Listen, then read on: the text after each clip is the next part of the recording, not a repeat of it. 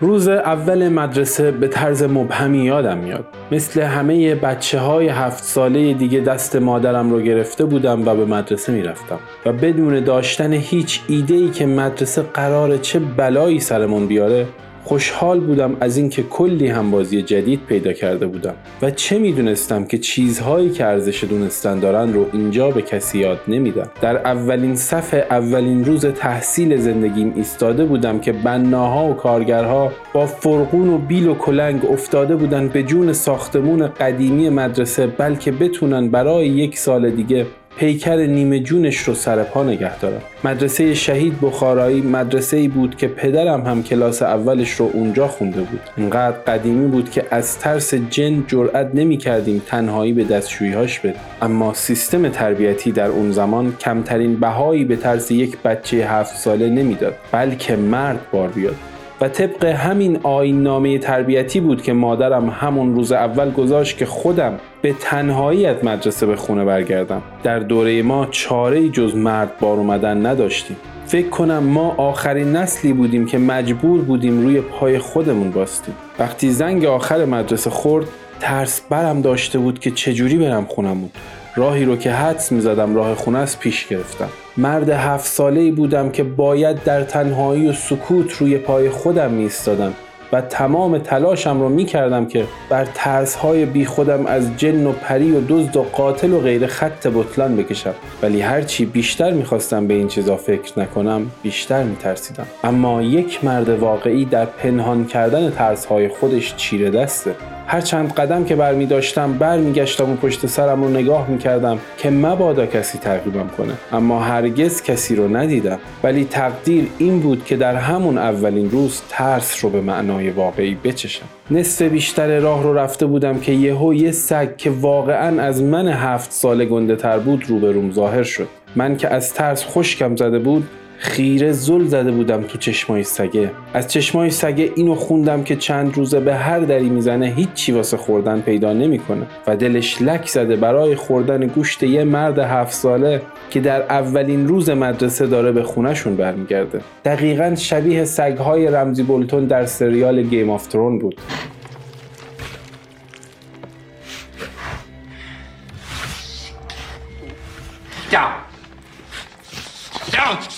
سعی کردم به خودم مسلط باشم و اصلا ترسم رو بروز ندم، بلکه سگه فکر نکنه خبری و جب بگیردش و بپره بهم. ولی همونطور که میدونید انسان تنها حیوانیه که از ترس رنگش مثل گچ سفید میشه. من به ناامید کننده ترین نقطه زندگیم رسیده بودم، اما یه جوری که مثلا انگار اصلا برام مهم نیست از کنارش رد شدم و سگه همینطور که دندونهاش رو بهم نشون میداد خورناس میکشید. حالا یکم ازش دور شده بودم و فرصت مناسبی بود که فرار کنم، پس با تمام وجود دویدم. جوری استارت زدم که یوسین بولت در المپیک نزده بود، جوری که سگ اولش جا خورد و بعد هرچی عین سگ میدوید باز به هم نمیرسید. اینجا جایی بود که باید موفق میشدم. من برای شکست سالها وقت داشتم. واقعا شانس آوردم که جزو معدود همکلاسی‌هایی بودم که در اولین روز مدرسه زنده به خونه برگشتم.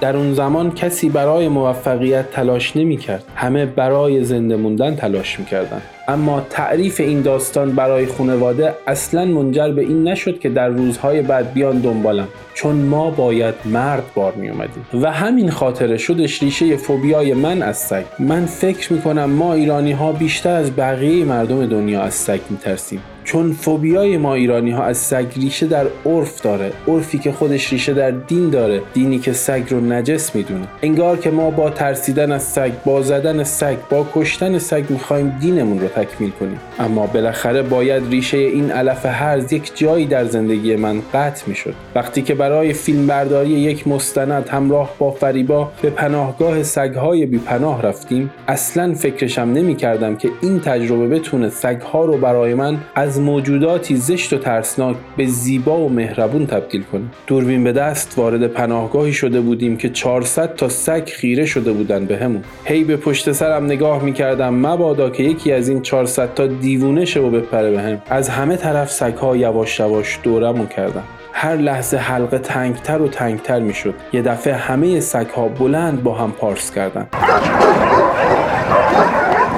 و از سر و کولمون بالا رفتن. میخواستم فریاد بزنم و از مسئول پناهگاه بخوام که ما رو از این جهنم سگی نجات بده، اما کم کم فهمیدم این سگ‌ها دارن به زبون خودشون خوش آمدگویی میکنن. ما براشون مثل دوستانی بودیم که بعد از سالها دوری از وطن وارد فرودگاه امام شده بودیم و اونها از خوشحالی ورود افتخارآمیزمون سر از پا نمیشناختن.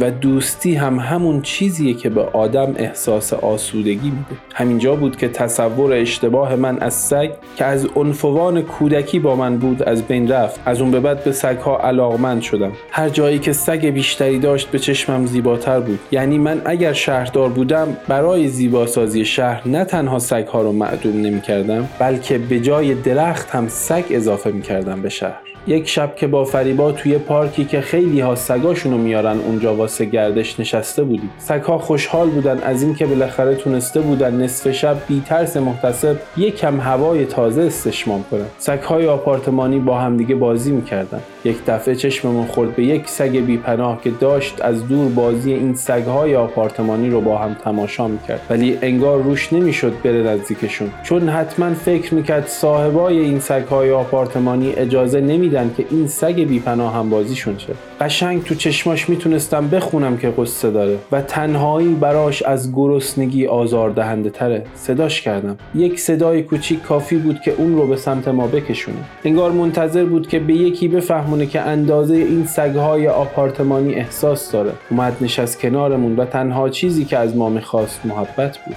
مثل بچه خردسالی بود که تو کوچه کسی بازیش نمیده. تازه یتیم هم بود و پدر و مادری هم نداشت که با اونها بازی کنه. ما برای چند ساعت تبدیل شده بودیم پدر و مادرش و براش اسم هم گذاشتیم و دیگه همایون صداش کردیم. این رابطه فقط یک شب بود، ولی چنان عمیق بود که هنوز هم قیافه همایون جلوی چشمم و فکر میکنم اگر اون هم سواد خوندن نوشتن داشت حتما یک داستانی از ما برای دوستاش مینوشت. اگر همه ما ایرانی ها زیبایی این حیوانات نجیب رو کشف کنیم دیگه شکایت به شهرداری ها نمی کنیم که جمعشون کنن.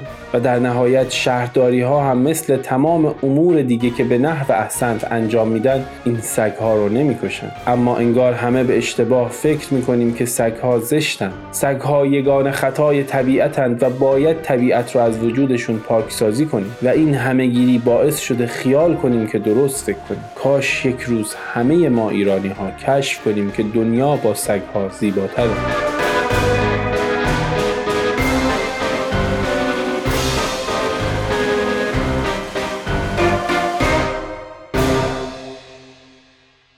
برای مشاهده این پادکست به صورت ویدیویی با آیدی یوتیوب ما سوفیلم و یا آیدی اینستاگرام ما سوفی_کاپل مراجعه کنید.